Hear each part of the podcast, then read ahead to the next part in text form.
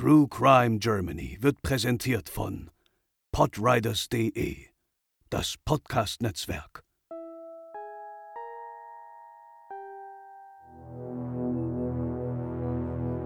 (1999) sorgte ein Insasse der JVA Uelzen für ein Blutbad und 2006 spielte sich in der JVA Siegburg eine wahre Tragödie ab, als ein junger Mann von seinen Mithäftlingen grausam zu Tode gefoltert wurde. Heute bei True Crime Germany Verbrechen hinter Gittern.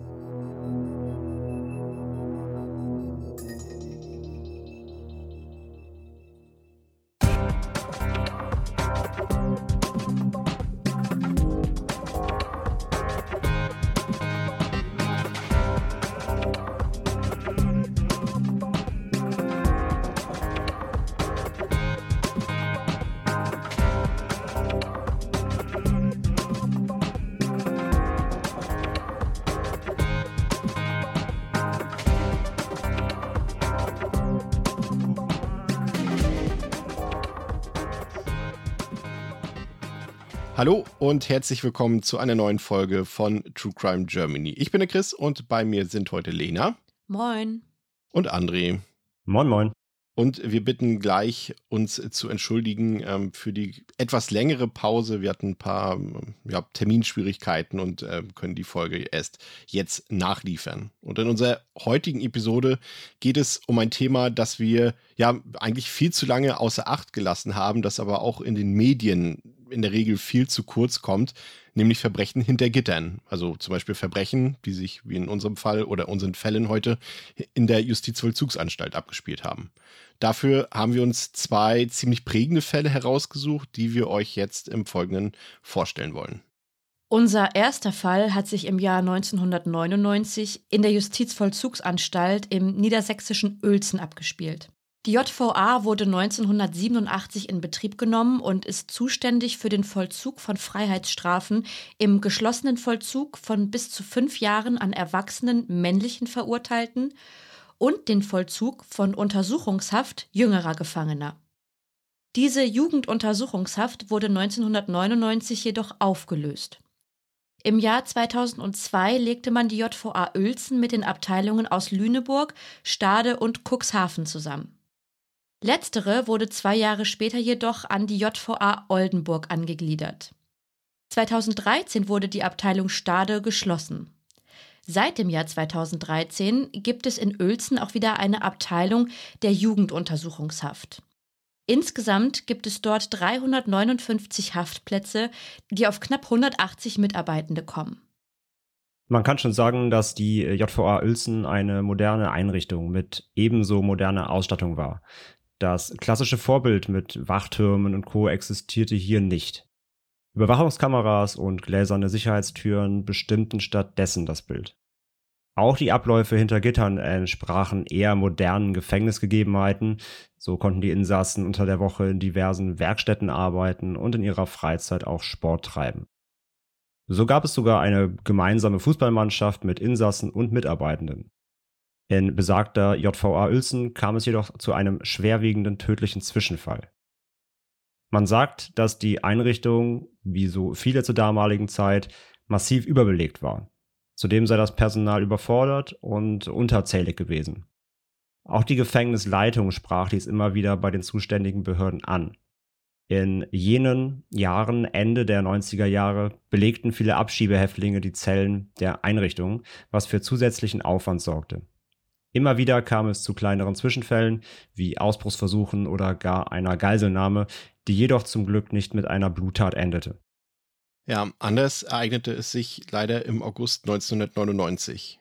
Bei dem Täter handelte es sich um Wieland B., der von einem Gericht in Hildesheim im Dezember 1997 wegen Totschlags und Verstoßes gegen das Waffengesetz zu acht Jahren und sechs Monaten Haft verurteilt wurde. Er hätte also voraussichtlich noch bis Ende 2005 hinter Gittern bleiben müssen. Am 13. August 1999 hatte B. Küchendienst in der JVA Uelzen. Vor der eigentlichen Essensausgabe fand immer eine sogenannte Essensprobe durch den stellvertretenden Anstaltsleiter statt. Wieland B. nutzte diesen Umstand aus, um sich mit einer 20 cm langen Klinge zu bewaffnen und diese dem Anstaltsleiter in die Brust zu rammen. Sofort kamen ein paar Beamte und der Küchenchef Kurt J. ihrem Chef zu Hilfe und wurden ebenfalls von Wieland B. niedergestochen. Anschließend tötete sich der Inhaftierte selbst. Der stellvertretende Anstaltsleiter und der Küchenchef erlitten so schwere Verletzungen, dass sie verstarben. Wieland B. war kein Unbekannter. Der damals 31-jährige Mann war erfahrener Kampfsportler.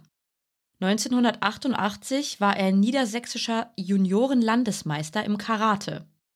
In der Folge gewann er 1989, also ein Jahr später, bei den Junioren die Silbermedaille bei der Karate-Europameisterschaft. Später wurde Wieland B. Kickboxer und gewann 1993 eine Bronzemedaille im Vollkontakt. Anschließend widmete er sich dem Profiboxen und wurde 1996 sogar deutscher Meister im Halbschwergewicht.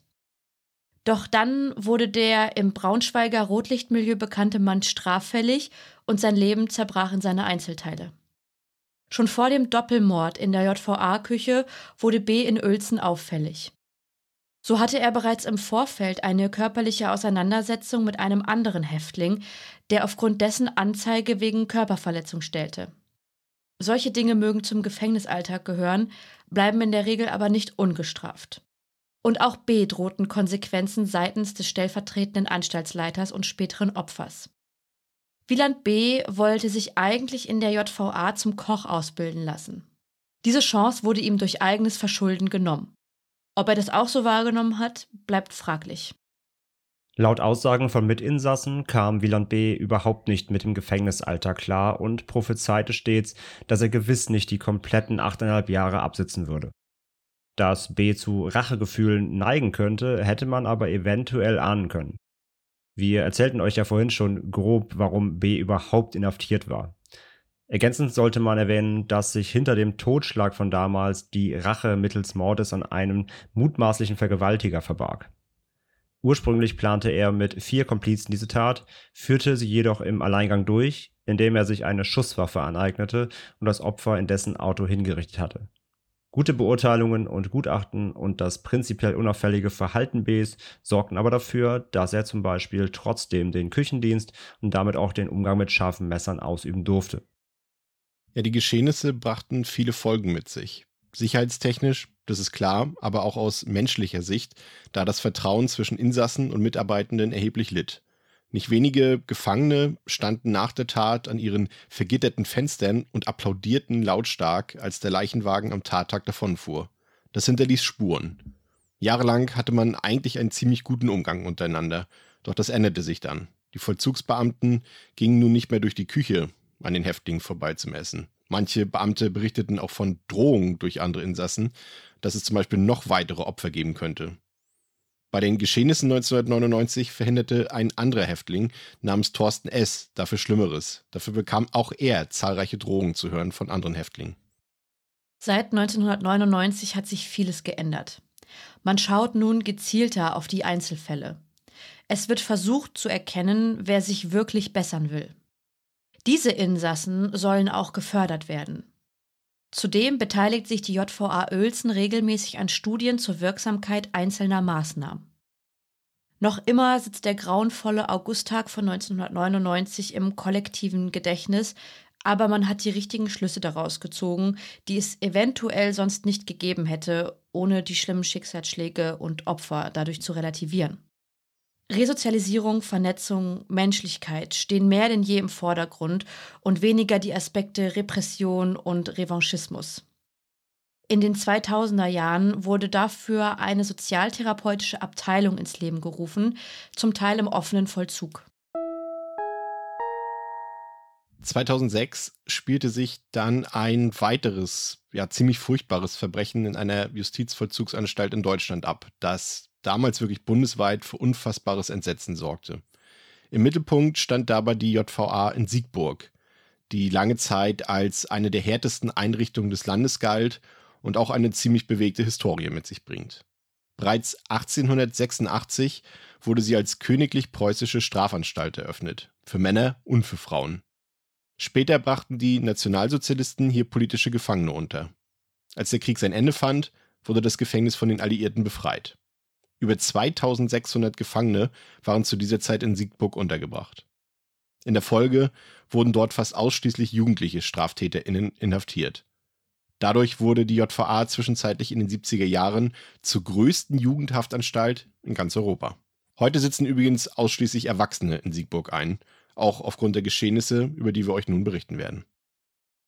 Was am 11. November 2006 in der JVA Siegburg geschah, hatte eine enorme Tragweite bis in die Politik hinein.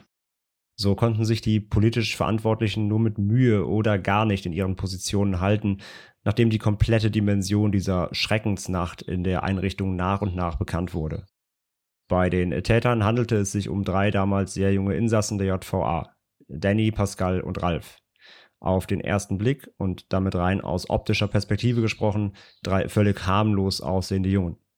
Auch später bei den Gerichtsverhandlungen machten die drei nicht den Eindruck, als wären sie eiskalte Mörder. Doch das sind sie. Ihre Tat aus der Nacht vom 11. November 2006 ist in ihren Schilderungen und Details kaum zu ertragen und von absoluter Grausamkeit durchzogen. Aber auch von einer Gruppendynamik, aus der niemand entkommen sollte. Weder die Täter noch das Opfer. Zellengenosse Hermann. Hermann war mit 20 Jahren ein paar Jahre älter als die anderen jungen Männer oder Jungs in seiner Zelle. Er war ein Kleinkrimineller, der zu sechs Monaten Haft wegen Diebstahls verurteilt wurde. Er war noch frisch in der Zelle und musste sich erst noch an seine neue Umgebung gewöhnen. Ohnehin waren die vier Häftlinge erst seit ein paar Tagen in dieser Konstellation in ihrer Zelle. Während draußen der Karneval startete, interessierte sich dafür in der JVA Siegburg vermutlich niemand. Am Vormittag des 11. November spielte Hermann mit Danny, Pascal und Ralf noch munter Karten. Als Strafe fürs Verlieren wurde Hermann von den drei Mitgefangenen geärgert und erster physischer Gewalt ausgesetzt, was aber laut den Aussagen der Täter völlig normal war. Und so wurde es für Ralf, Danny und Pascal mittlerweile auch schnell wieder langweilig. Also ging man einen Schritt weiter und bepackte auf Initiative von Pascal ein Bettlaken mit einer Menge Seifenstücke und prügelte dann auf den zurückhaltenden Hermann ein. Zehnmal, zwanzigmal, dreißigmal, vielleicht sogar öfter, schlugen sie vor allem auf Hermanns Füße ein. Natürlich nur zum Spaß, so die Aussagen von Danny. Ja, die Situation eskalierte dann ziemlich schnell. Hermann sollte den drei anderen die Füße lecken. Und als wäre das nicht genug, zwang Pascal das Opfer dann zur oralen Befriedigung, zur Demütigung. Mehr nicht, sagte der damals junge Mann vor Gericht und wollte sein Verhalten damit ja paradoxerweise irgendwie entschuldigen. Mit der Peinigung ihres Opfers hört es an dieser Stelle aber noch lange nicht auf.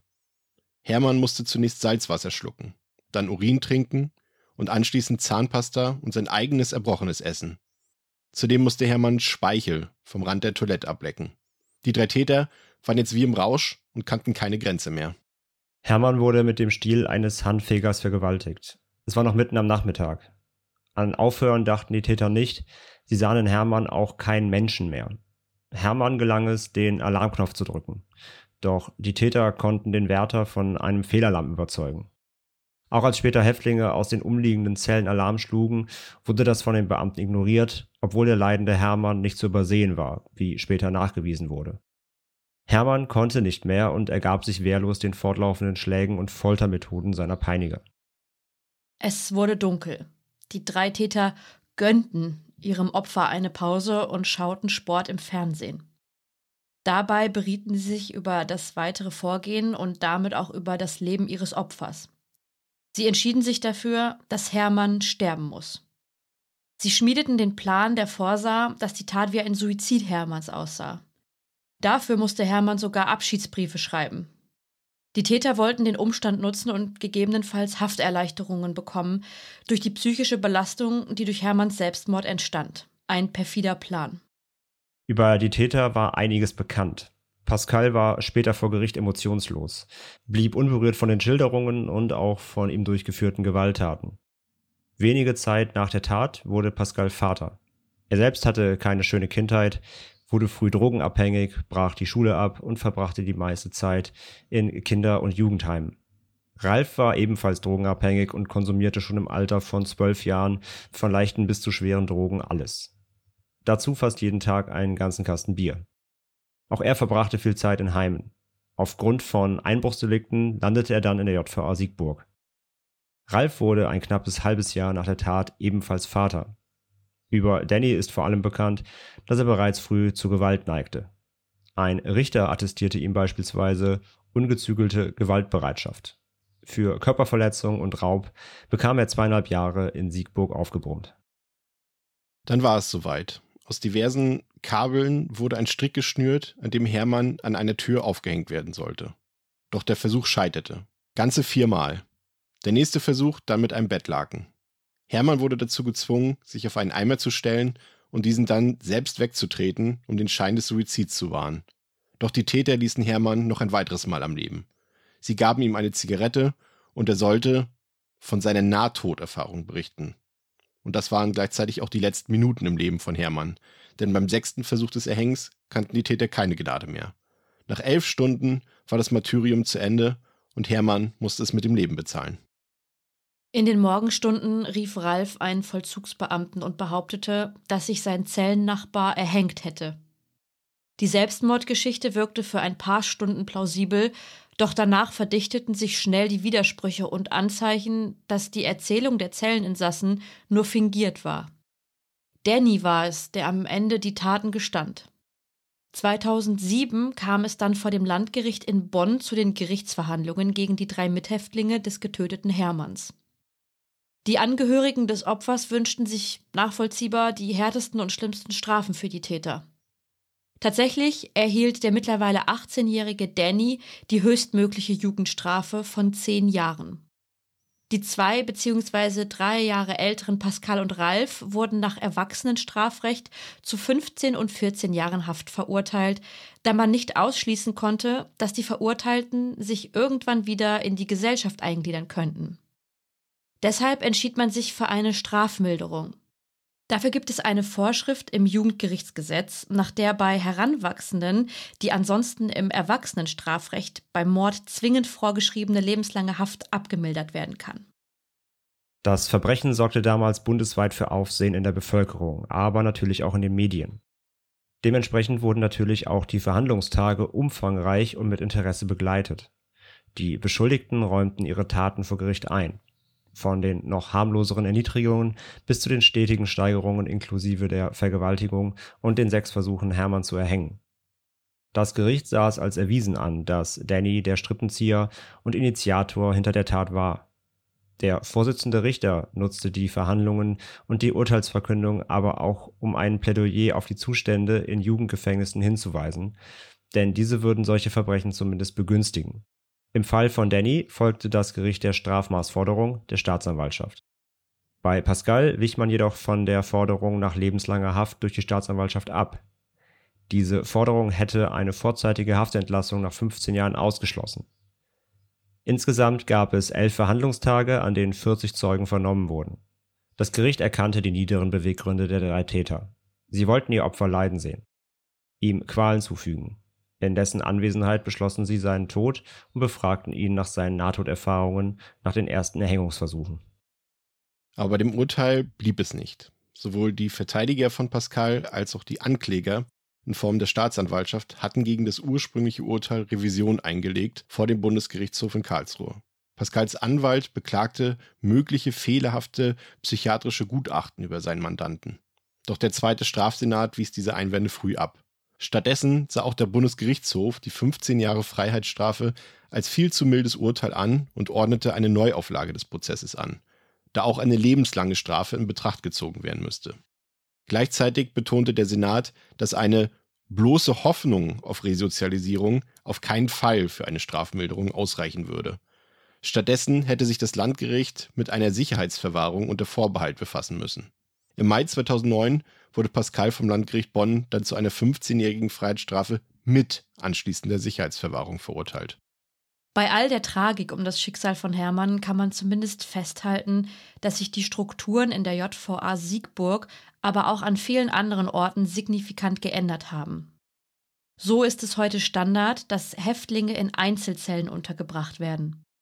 In Siegburg werden sogar überhaupt keine Jugendlichen mehr weggesperrt. Dafür wurde eine neue sozialtherapeutische Abteilung eingerichtet. Derzeit gibt es Platz für knapp 630 Gefangene, die jedoch hauptsächlich kurze Strafen von drei Monaten bis zu anderthalb Jahren absitzen. Das sind hauptsächlich Ersatzfreiheitsstrafler, die Geldstrafen nicht bezahlen können. Viele Abhängige von Drogen und Alkohol. Im Grunde Armutskriminalität. Die Gebäude der JVA wurden erneuert und renoviert. Die Abteilungen mit Freizeiträumen, Küchen, Krankenpflegestationen und größeren Büros ausgestattet. Auch die Zellen der Häftlinge wurden auf moderne Standards dahingehend modernisiert, ohne dabei die häufig unterstellten Hotelqualitäten zu erfüllen. Ein Problem in den Einrichtungen ist seit Jahren das überlastete Personal, das in viel zu geringer Anzahl vorhanden ist und auch durch die modernen Gegebenheiten zukünftig wieder von den Berufen angezogen werden soll. Dass dennoch nicht alles glänzt, was Gold ist, zeigte ein Vorfall im März 2018, als die Erinnerungen an den damaligen Mord an Hermann wieder hochkommen sollten. In einer Zelle in der JVA Siegburg erhängte sich ein 28 Jahre alter Mann in seiner Zelle. Ursprünglich wurde er inhaftiert aufgrund einer Strafe wegen Fahrens ohne Führerschein. Letztlich konnte aber ein Fremdverschulden ausgeschlossen werden. Die alten Wunden gingen trotzdem wieder auf. Die Erinnerungen an damals keimten auch im November 2018 auf, als der Hauptverurteilte Danny, mittlerweile 29 Jahre alt, erneut zu einer Haftstrafe verurteilt wurde. Im August 2017 kam er auf freien Fuß, nachdem er fast sein halbes Leben hinter Gittern verbracht hatte. Draußen soll er nach eigenen Angaben sofort Schwierigkeiten mit seinem Leben und der Umwelt bekommen haben. Er wurde drogenabhängig. Am liebsten wäre er freiwillig zurück ins Gefängnis gegangen, da er dort wenigstens einen geregelten Tagesablauf gehabt hätte. Und irgendwie musste Danny seine Drogenabhängigkeit finanzieren. Und so überfiel er am 28. Mai 2018 eine 57 Jahre alte Frau mit einem Taschenmesser, um Geld zu rauben. Doch sie hatte kein Geld dabei, weshalb er von der Frau abließ nur um 15 Minuten später eine 67-jährige Angestellte in einem Bekleidungsgeschäft mit vorgehaltenem Messer zu überfallen. Doch dank der tapferen Gegenwehr der Frau scheiterte auch dieser Versuch von Danny. Wiederum weitere 15 Minuten später inszenierte er einen Fahrradunfall mit einer Frau, um an deren Geldbörse zu kommen. Bei all diesen Taten in kürzester Zeit ging Danny schon fast entschuldigend vor. Er äußerte sein Bedauern bei den Taten. Und das wäre vielleicht glaubhaft gewesen, wenn das Gericht nicht auch die andere Seite des verurteilten Mörders gekannt hätte. Und so wurde Danny von einem Schöffengericht in Krefeld für weitere drei Jahre und drei Monate zu einer Freiheitsstrafe verurteilt. Und das soll es für heute gewesen sein. Thematisch mal eine andere Folge, die zeigen soll, dass es auch im Gefängnis und unter Häftlingen zu scheußlichen Verbrechen kommen kann. Der zweite Fall aus Siegburg wurde im Übrigen schon zweimal verfilmt, Einmal weniger gelungen mit dem Titel Siegburg unter der Regie des berüchtigten Filmemachers Uwe Boll und ein weiteres Mal deutlich besser als Pico von Philipp Koch. Ja, und das soll es für heute gewesen sein. Wir bedanken uns für eure Aufmerksamkeit. André, wann gibt es die nächste Folge? Die nächste Folge hört ihr dann am 25. Juni. Wunderbar. Bis dahin habt eine schöne Zeit, bleibt sicher und genießt den Sommer. Ciao, ciao. Tschüss. Tschüss.